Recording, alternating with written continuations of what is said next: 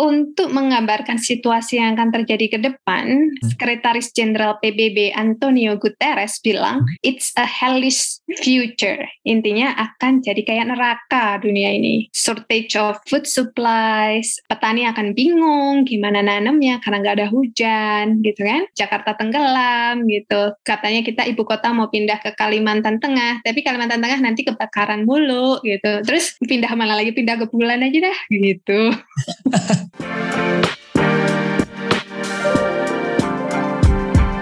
Hai sahabat TCID, kalian sedang mendengarkan podcast Suara Akademia, ngobrol seru isu terkini bareng akademisi. Menjelang konferensi iklim dunia yang akan berlangsung di Glasgow, Skotlandia akhir Oktober ini, pada episode kali ini kami ngobrol dengan Rini Astuti, peneliti iklim di Australian National University atau ANU tentang bagaimana krisis iklim akan menjadi isu hidup mati bagi generasi muda di abad ke-21. Dari potensi kondisi bumi pada tahun 2050, advokasi yang dilakukan aktivis iklim muda di seluruh dunia, serta cara melibatkan suara mereka dalam pengambilan kebijakan tentang iklim. Halo teman-teman, kembali lagi di podcast Suara Akademia bersama saya lagi Lutfi, editor di TCID. Nah, untuk episode ini nih, akhir Oktober ini teman-teman ada suatu ajang internasional yang cukup dinanti oleh kalangan akademisi dan juga pegiat iklim, yaitu kayak berbagai negara pemimpin dunia duduk bersama di konferensi internasional untuk ngomongin status iklim dunia, sering disebut COP, Conference of Parties, untuk membicarakan United Nations Framework for Climate Convention gitu. Kayaknya ribet banget ya UNFCCC gitu gitu. Tapi intinya kayak saking gentingnya iklim dunia, banyak pemimpin dunia dan negara tuh akhir bulan ini akan uh, kumpul bersama untuk ngomongin. Dan untuk membedahnya, terutama kita akan coba ngomongin dari angle ini ya. Apa sih ini stake-nya buat generasi ke depannya buat anak muda gitu. Karena krisis iklim itu kan suatu yang dampaknya akan panjang buat masa depan ya. So pasti yang akan terasa dampaknya who will be on the brunt end of it adalah generasi muda gitu. Dan untuk membedahnya, di kesempatan ini kita kehadiran akademisi dari Australian National University Climate Scientist Dr. Rini Astuti. Halo Mbak Rini, apa kabar? Halo Mas Lutfi, kabar baik. Okay. Halo teman-teman uh, Mbak Rini sekarang lagi di uh, Canberra ya, saat ini benar Mbak ya? Uh, betul, betul. Saya di Canberra.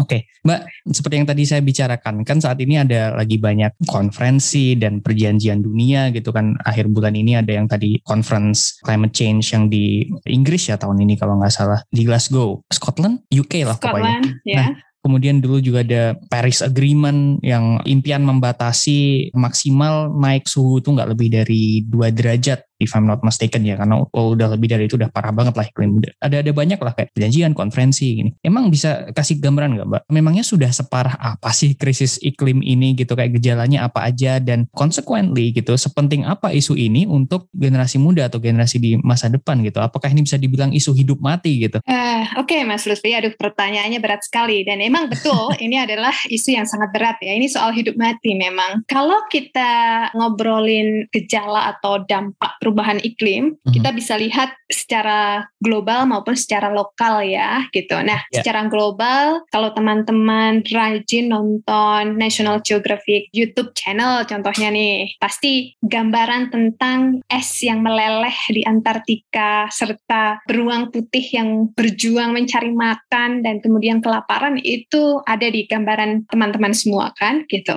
Itu brand image tentang dampak perubahan iklim yang sangat luar biasa. Kalau yang lokal gitu ya, kita bisa lihat ada mulai cuaca-cuaca ekstrim yang kita rasakan di Indonesia. Contohnya nih, gitu, tahun 2015 dan tahun 2019 itu musim hujan itu telat datang. Itu disebut sebagai El Nino, tahun El Nino yang panas luar biasa. Dampaknya di Jawa gagal panen, padi nggak bisa tumbuh karena kurang hujan. Irigasi memang ada gitu, tapi airnya dapat dari mana gitu kan? Itu satu. Kemudian yang kedua terkait dengan penelitian saya sendiri soal kebakaran hutan. Kebakaran hutan itu disebabkan oleh dua hal. Satu karena misalnya tadi cuaca ekstrim yang sangat panas atau El Nino, plus ada ulah manusia di situ gitu. Nah, kalaupun ada cuaca yang sangat ekstrim tapi nggak ada ulah manusia, kebakaran biasanya sulit terjadi. Tapi karena cuaca ekstrim plus karena ada ulah manusia, kebakaran mudah terjadi. Kita ingat ya, 2015 itu kabut asap luar biasa kan waktu itu sampai hmm. beberapa bulan itu mempengaruhi ya, yang sampai ke Malaysia, Singapura itu ya. Betul. Malu kan kita jadi negara ekspor, ekspornya apa? Ekspornya kabut asap gitu. Oke okay, Mbak, berbagai kejadian regional, terus cuaca ekstrim dan lain ini kan merupakan kayak simptom-simptom dari suatu gejala umum yang bahwa bumi itu temperaturnya sedang naik gitu ya. Yang tadi bilang Paris Agreement kan mencoba untuk melimit maksimal 2 derajat atau ya standarnya segitu kan. Nah berarti emang sejak uh, zaman industri perindustrian naik itu sejak saat itu suhu bumi meningkat titiknya sampai seberapa sekarang? 1, sekian atau berapa uh, suhunya sekarang Mbak? Kenaikan suhu diprediksi akan lebih dari 2 derajat di tahun 2050 ya. Uh, untuk yang sekarang berapa? di titik ini aku masih belum lihat data terbaru, tapi kenapa kita percaya bahwa perubahan iklim itu menaikkan suhu bumi dan kenapa perubahan iklim itu terjadi? Karena para saintis sudah melihat peran emisi karbon. Jadi emisi karbon ini yang ada di dunia di atmosfer itu diteliti dari semenjak revolusi industri hingga sekarang. Dan kenaikannya itu luar biasa. Dan ini seiring dengan terjadinya pemanasan global. Uh, saya masih harus ngecek lagi nih ya Mas Lutfi. Uh, untuk yang sekarang semenjak revolusi industri itu berapa kenaikannya. Tapi yang saya ingat kalau para negara itu terutama negara-negara emitter gitu nggak melakukan upaya besar gitu ya tahun 2050 nanti kenaikannya akan lebih dari 2,7 derajat Celcius. Semenjak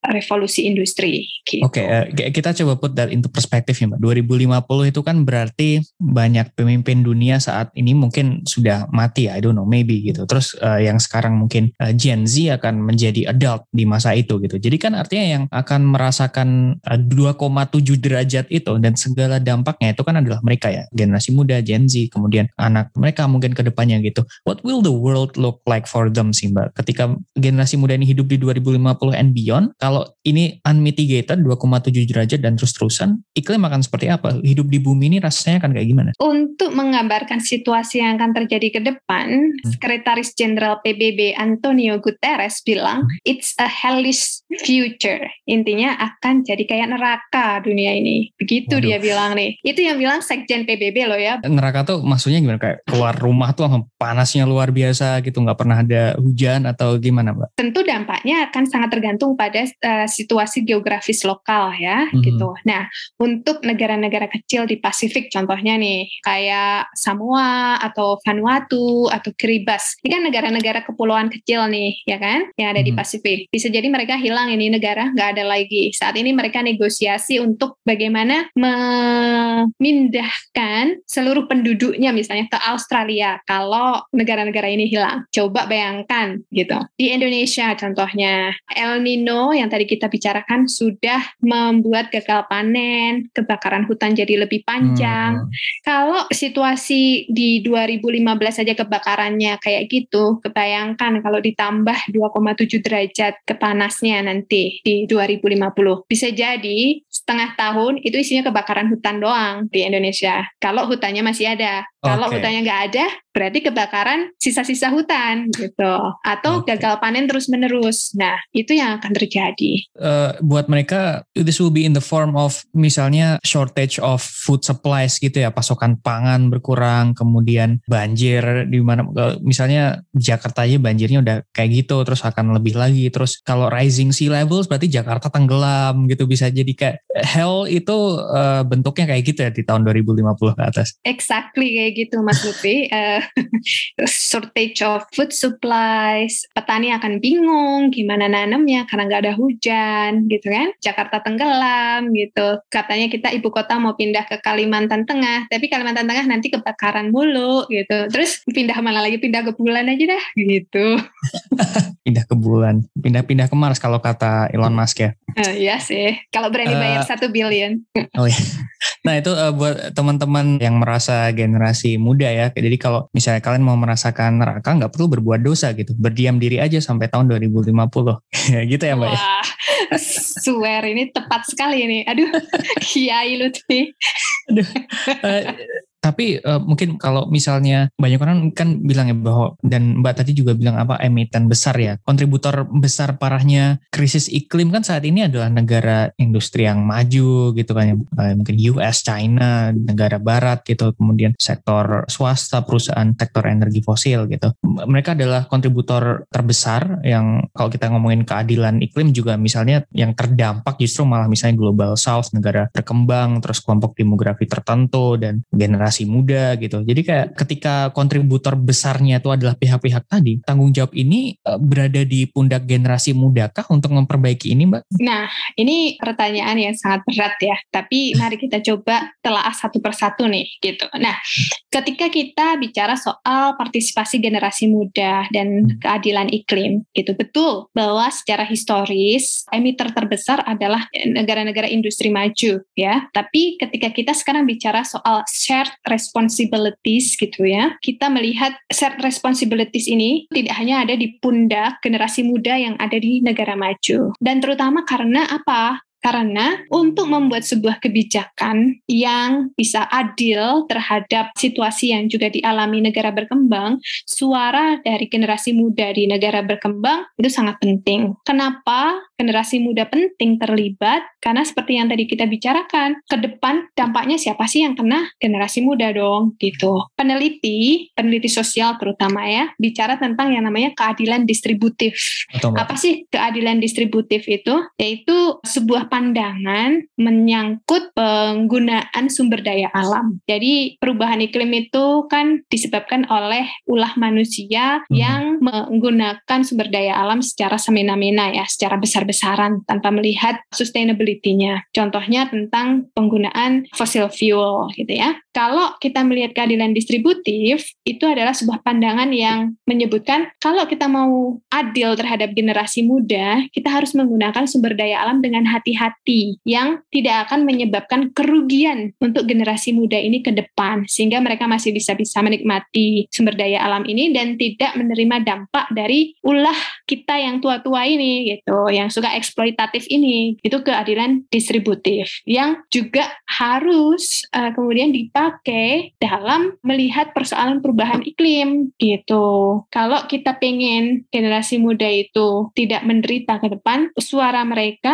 itu harus kita libatkan dalam pengambilan kebijakan. Nah, persoalannya mereka ini dianggap penting nggak sih pas pengambilan kebijakan gitu? Atau jangan-jangan hmm. cuma jadi aksesoris aja gitu kan? Dan ini kan juga harusnya sesuatu yang mulai disadari ya Mbak oleh teman-teman anak muda bukan hanya di Indonesia tapi harusnya di seluruh dunia dunia gitu kan ya. Dan Mbak Rini kalau nggak salah tahun 2018 kemarin apa ya atau apa gitu nulis di jurnalnya UGM tentang peran generasi muda di era antroposen ya di era sekarang ini terus uh, keadilan intergenerasi malah petaka lingkungan gitu udah kayak menggaungkan perannya generasi muda untuk iklim ini sudah berapa tahun lalu gitu. Emangnya bagaimana sih Mbak pola climate activism oleh anak muda yang Mbak amati gitu dan perubahan kesadaran anak muda tentang iklim yang Mbak amati bermunculan di berbagai uh, belahan dunia itu polanya seperti apa gitu? apakah memang ada sinyal kuat bahwa generasi muda mulai punya kesadaran tinggi dan mulai uh, take charge gitu kan? Misalnya yang saya tahu mungkin gak sebatas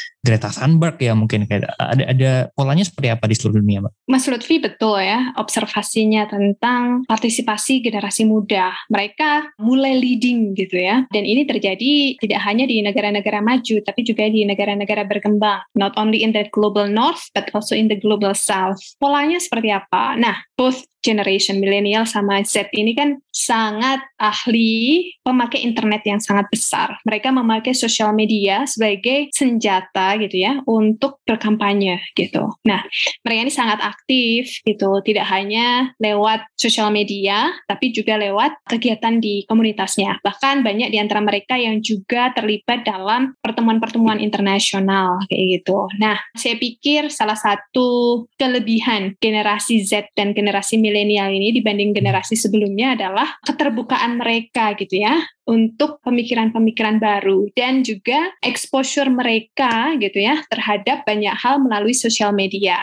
Ini bisa menjadi kendaraan gitu untuk melibatkan lebih banyak generasi muda dan bagaimana mereka memakai sosial media untuk lebih aktif dan membuat impact. Saya nih peneliti tua kayak saya, mungkin yang baca artikel saya cuma lima orang, tapi kalau ada campaigner muda yang punya TikTok follower banyak dan bicara soal climate change, impactnya lebih banyak. Masa sih cuma lima kayak enggak deh. But yeah, I, I get your point, Mbak. Uh, ada ada contoh nggak? Tadi kan mungkin masih gambaran ya, kayak bagaimana generasi muda mendayagunakan medsos dan and whatnot gitu. Ada contoh-contoh misalnya gerakan-gerakan yang bermunculan di seluruh dunia, Mbak? Mungkin? Yang paling terkenal tentu Greta Thunberg ya, hmm. dengan Friday for Future Fridays ya. for Future ya. Fridays for Future ya. Uh, itu, itu tuh uh, buat teman-teman yang awam kayak apa sih Mbak itu gerakannya? Jadi kan dimulai dari si Greta ini kan uh, dulu dia memulai dengan dirinya sendiri dia berdiri di depan gedung DPR-nya di sono kan gitu. Gedung hmm. parlemennya di sono. Dia dari mana sih? Swedia ya? Skandinavia saya ingat tuh. Iya ya salah satu negara Skandinavia lah yang dia dia itulah uh, dia saat libur musim panas berdiri di depan gedung parlemennya menyatakan pemerintah harus membuat action sekarang juga. Kalau enggak kami generasi muda yang akan kena dampak dari kalian yang tidak melakukan apa-apa. Itu kata dia gitu. Nah apa yang dilakukan Greta ini kemudian menginspirasi nih lebih dari 30 ribu kelompok-kelompok generasi muda di seluruh dunia yang kemudian juga melakukan Friday for Futures uh, Action ini. Oke, okay. ini yang kemudian menginspirasi tadi ya gerakan kelompok uh, Youth Climate Activism di seluruh dunia dari lingkungan sekolah sampai yang mobilisasi di jalan sampai kampanye medsos di seluruh dunia gitu ya Mbak ya. Kalau misalnya di Indonesia tuh apakah ini juga timbul gitu animo tentang iklim di antara generasi muda gitu. Kalau mungkin kayak sebatas pengetahuan saya tuh mungkin kayak beberapa tahun lalu apa ya saya ikut Jakarta Climate Strike kayak di di sekitaran Monas gitu. Saya waktu itu lebih fotografi sih, tapi saya ikut waktu itu. Selain itu seperti apa Mbak iklimnya di Indonesia? Iklimnya tentang kesadaran iklim di Indonesia seperti apa? Kalau saya pikir memang sih ya, mungkin masih terbatas di kota-kota besar seperti Jakarta, Surabaya atau Jogja gitu. Masih perlu gitu mengajak teman-teman di terutama di Indonesia Timur gitu ya, yang juga akan mengalami dampak perubahan iklim yang luar biasa gitu. Dan mereka tentu yang akan pertama kena uh, selain teman-teman yang ada di Jakarta, Jogja dan Surabaya saya lihat banyak banget kelompok-kelompok kecil generasi muda yang melakukan mungkin tidak sama persis seperti yang dilakukan oleh Greta ya, tapi mereka melakukan seperti gerakan bersih-bersih sungai, bersih-bersih sampah dari laut gitu ya. Kita kan uh, sangat terkenal nih komunitas yang masih suka nyampah sembarangan di mana-mana dan gak memahami dampaknya. Tapi banyak kelompok-kelompok anak muda yang mulai melakukan gerakan-gerakan kecil yang punya dampak besar dan mereka bikin campaign gitu ya lewat sosial media tentang apa yang mereka lakukan. Saya tidak punya penelitian khusus tentang animo generasi muda, tapi saya melihatnya dari apa yang tampil di sosial media gitu. Itu saya pikir animonya cukup tinggi walaupun tadi masih terbatas di demografi yang urban gitu. Pertanyaan selanjutnya adalah bagaimana nih dengan teman-teman yang tidak ada di demografi ini? Kan representasi suara itu harus dari berbagai macam kalangan ya, dari berbagai macam sosial demografi yang.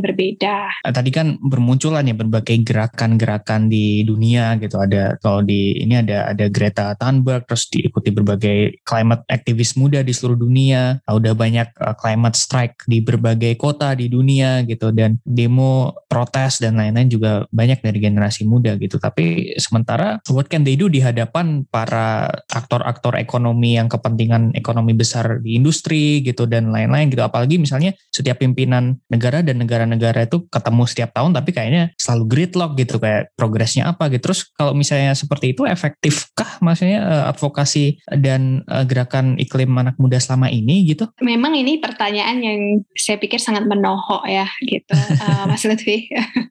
Pertama kita sisihkan dulu soal interest atau political economic situation tentang perubahan iklim ya gitu. Itu kan para pimpinan negara ini kan uh, mereka nih punya banyak interest yang harus mereka layani ya. Mereka kan hmm. pengennya everyone happy dengan apa yang mereka lakukan kayak gitu, which is very difficult of course ya kan. Sisi lain ada generasi muda yang sangat aktif gitu, uh, ingin melakukan gebrakan agar orang-orang yang ada di pucuk pimpinan ini benar-benar melakukan atau membuat kebijakan yang sangat baik untuk perubahan iklim. Jembatannya adalah pertanyaan tadi uh, gimana membuat apa yang dilakukan oleh anak-anak muda ini didengar dan menjadi sesuatu yang proses yang sangat inklusif kayak gitu ya. Melibatkan Saya pikir berbagai satu, suara ya. Betul. Nah, satu yang harus terjadi gitu ya. Para peneliti sosial menyebutnya sebagai empowered inclusion istilahnya adalah apa, empowered inclusion itu adalah sebuah sistem partisipasi yang benar-benar genuine yang benar-benar genuine ki apa ya bahasa Indonesia nih uh, tulus tulus betul. Tulus ya oh, proses yang tulus tadi yang tidak hanya sebagai token gitu ya itu syaratnya tentu ada perubahan drastis pola pikir orang-orang dewasa termasuk para pengambil kebijakan.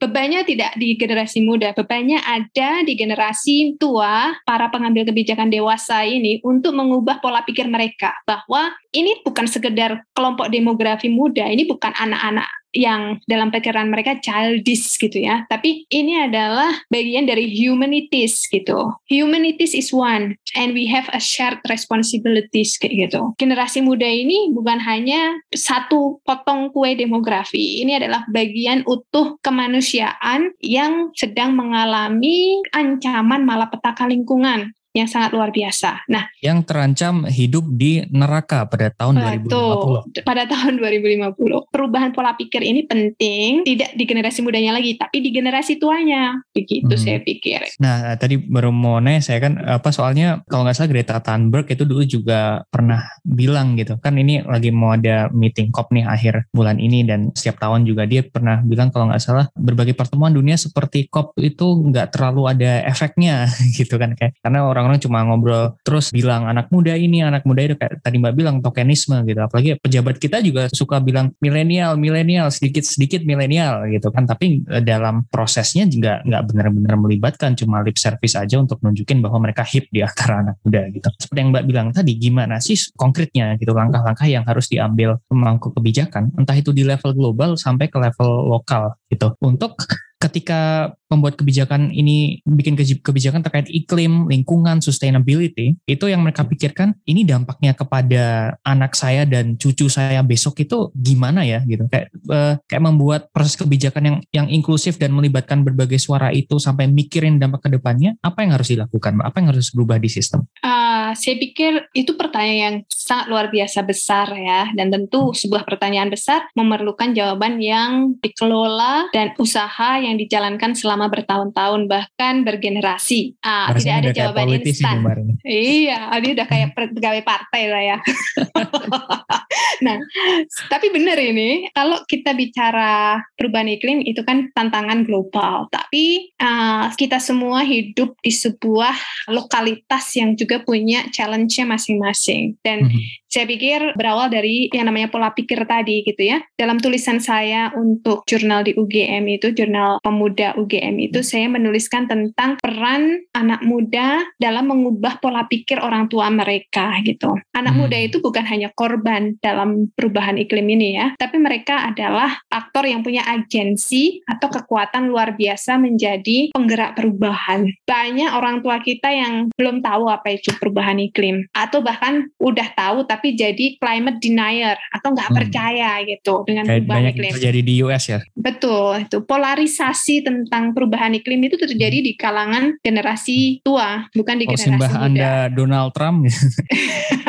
Kalau simbah Anda Donald Trump sudah pasti simbah Anda itu adalah climate deniers kan gitu kan. Tapi berarti Anda punya warisan tower tram. Aduh, luar biasa oh, iya. itu. Ya. Lumayan ya. Dalam tulisan saya itu, saya membahas tentang peran uh, anak-anak uh, muda ini itu dalam mengubah pola pikir orang tua mereka. Karena mm-hmm. ketika terjadi percakapan di rumah, orang tua membantu anak mengerjakan PR dan lain sebagainya. Para peneliti sosial ternyata menemukan kalau ada obrolan dialogis antara orang tua dan anak gitu ya tentang perubahan iklim ataupun topik-topik kontroversial yang lain ternyata anak ini bisa loh gitu mengubah cara pandang orang tua gitu. Dan atau setidaknya mem uh, memulai willingness mereka untuk uh, terbuka mendiskusikan ini gitu ya? Betul betul. Dan mulai ngeh gitu. Loh kalau aku ngomong sama mbahku di Bantul di Jawa sana juga mbahku mungkin paham tentang atau bisa merasakan gitu ya. Karena kan orang tua ini juga punya soal local wisdom gitu ya. Tentang oh ini pramangsanya pramangsanya. Nek orang Jawa bilang itu kan pramongso. Mongso ini wes ora jelas gitu. Apa itu tapi musimnya udah nggak bisa ditentukan lagi nih okay. gitu kan. Hujan atau kering itu tuh kan udah sulit gitu. Tapi mereka mungkin mendefinisikan dalam konteks perubahan iklim dan uh, negosiasi di tingkat global kan uh, mungkin di luar horizon mereka gitu. Tapi kita bisa membicarakan itu dengan mereka gitu. Mulailah okay, jadi, dari rumah gitu loh jadi ar argumennya adalah misalnya kalau kita mau membayangkan um, apa misalnya di level DPR atau misalnya di level uh, gubernur gitu mau mau bikin kebijakan terkait lingkungan iklim atau pangan atau apa yang yang inklusif dan sustainable mikir sampai anak cucu gitu either kita dukung politisi muda untuk mengisi posisi itu yang kemungkinan besar akan lebih bermain seperti itu atau kita bisa mulai dari sekarang untuk uh, merubah pandangan generasi sebelumnya jadi kayak proses generasional gitu ya mbak. Kita mulai bisa dari rumah bisa dari interaksi dari dengan orang tua atau dan dari situ leadingnya hopefully ke arah sana gitu. Berarti yang argumennya seperti itu ya Mbak? Ya? Tepat banget Mas Lutfi. Ini kan persoalan yang harus disasar dari seluruh aktor, dari seluruh pintu ya. Nggak ada satu obat Trojan horse atau obat Panadol yang bisa mengatasi semua gitu. Nah, harus upaya segala pihak tadi dan segala macam cara tadi seperti yang Mas Lutfi bilang gitu. Kita lakukan sekecil mungkin lah, selemah-lemah iman lah Mas Lutfi gitu loh.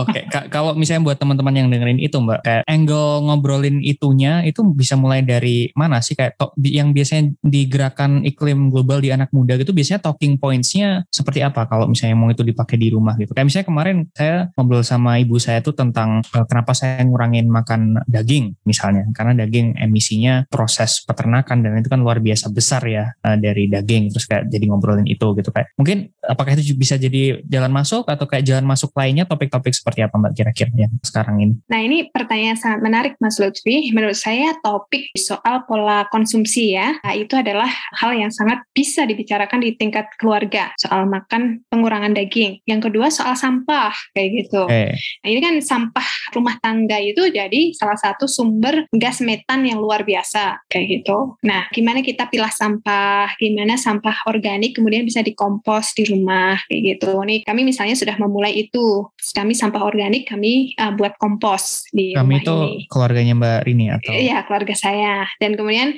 kita recycle plastik gitu ya. Dan mencoba kalau belanja ke pasar jangan minta plastik baru terus dong. Bawa plastik hmm. dari rumah. Itu hal-hal selama iman tuh. Rumah. Betul. Terus pakaian. Kalau pakaian belum rusak benar jangan suka beli-beli yang baru-baru terus lah kayak gitu. Atau kalau beli baru coba cari brand second yang hand. sustainable atau yang second hand betul. Okay. Karena clothing industry atau industri pakaian itu ternyata penyumbang salah satu emisi yang besar juga loh. Oke okay, oke okay, oke. Okay. Nah, jadi kayak dengan jalan masuk topik-topik ringan ya. itu sehari-hari gitu kan kalau misalnya fashion atau misalnya makan daging atau apa itu yang dekat gitu. Jadi bisa jadi pintu masuk nanti untuk ngomongin dua derajat lah atau apalah terus neraka di tahun 2050 gitu biar pelan-pelan gitu ya Mbak ya. Jadi Betul. Oke oke oke. With all that being said, ada nggak Mbak uh, pesan mungkin bagi pesan lain buat teman-teman generasi muda yang mendengarkan episode ini uh, sebagai uh, penutup mungkin kayak yang Mbak ingin Mbak sampaikan, entah mungkin bisa terkait advokasi atau aktivisme, mengajak aktivisme atau misal bagaimana bisa mulai merubah kebijakan atau ada pesan apa gitu nggak mungkin? Saya pikir pesan saya, saya mengcopy paste dari Greta ya. Kata Greta, kita sebagai generasi muda harus marah. Marah yang positif ya, tapi marah karena kurangnya keberpihakan yang dewasa dan yang punya power, yang punya kuasa gitu terhadap generasi muda. Terutama ketika mereka tidak cukup melakukan aksi untuk menyelamatkan dunia kita dari global warming. Dan rasa marah itu harus kita pelihara. Kalau kita punya rasa marah di hati kita, yang positif ya, jangan marah-marah yang nggak jelas gitu. uh, rasa marah itu bisa jadi penyemangat dan jadi bensin lah gitu ya untuk bukan bensin fossil fuel ya tapi jadi motivasi untuk melakukan dari hal yang selemah-lemah iman sampai yang tadi ikut dalam negosiasi di tingkat internasional. Generasi Z dan generasi milenial ini jadi momentum penting. Kalau tidak ingin hidup di neraka seperti kata Mas Lutfi tadi let's do something gitu Mas Lutfi oke okay, uh, eh, Greta juga pernah kayak kayaknya kata-kata itu di ajang UN kalau nggak sayang dia bilang di tengah pemimpin negara dan ambasador dan lain-lain. Dia bilang how dare you gitu ya. Kayak Betul. itu kayak ulahnya kalian ulahnya industri ulahnya pemain-pemain aktor-aktor negara gitu. Tapi semua harapan semua kayaknya agen perubahan anak muda gitu. How dare you gitu. Kayak dia bilang kayak gitu ya di di UN ya mbak. Jadi kayak Betul. Uh, semangat itu harus di channel oleh generasi muda untuk sebagai jalan untuk advokasi iklim ke depannya gitu ya betul Mas Lutfi bersama-sama kita gitu. Yang tua, yang muda, yang masih semangat semuanya harus mulai saat ini selemah-lemah iman tadi lah. Dari hal kecil lama-lama jadi besar. Ber berarti bisa ya sekarang generasi muda marah sama misalnya politisi yang misalnya jadi menteri tapi punya perusahaan tambang batu bara di mana-mana gitu misalnya. Bisa ya Mbak? Bisa banget itu. Harus malah gitu. Bukan pertanyaan lagi bisa nggak harus gitu okay. dong. bring down the oligarki. Anyway, yeah. uh, oke okay, uh, itu tadi ada uh, Mbak Rini Astuti dari Australian National University, di mana kita ngomongin banyak tentang iklim ya dan sudah separah apa kondisinya sampai saat ini sampai ada banyak pertemuan dunia tadi kita ngomongin juga gerakan iklim di seluruh dunia, termasuk Greta, kemudian termasuk pelibatan generasi muda di dalam kebijakan dan hal-hal kecil yang bisa kita lakukan untuk mulai meningkatkan kesadaran secara intergenerasi gitu ya Mbak. Benar Mbak, saya merekapnya kayak gitu? Betul Mas, siap dan bring down oligarki yang di paling belakang tadi harus di highlight juga itu. Oke Mbak, uh, terima kasih banyak Mbak Rini, senang ngobrol dengan Mbak Rini pada siang hari ini. Teman-teman follow terus The Conversation Indonesia di berbagai media sosial termasuk Suara Akademia di Spotify. Itu aja dari saya, sampai ketemu di episode selanjutnya. Sampai jumpa. Kalian telah mendengarkan podcast Suara Akademia, ngobrol seru isu terkini bareng akademisi.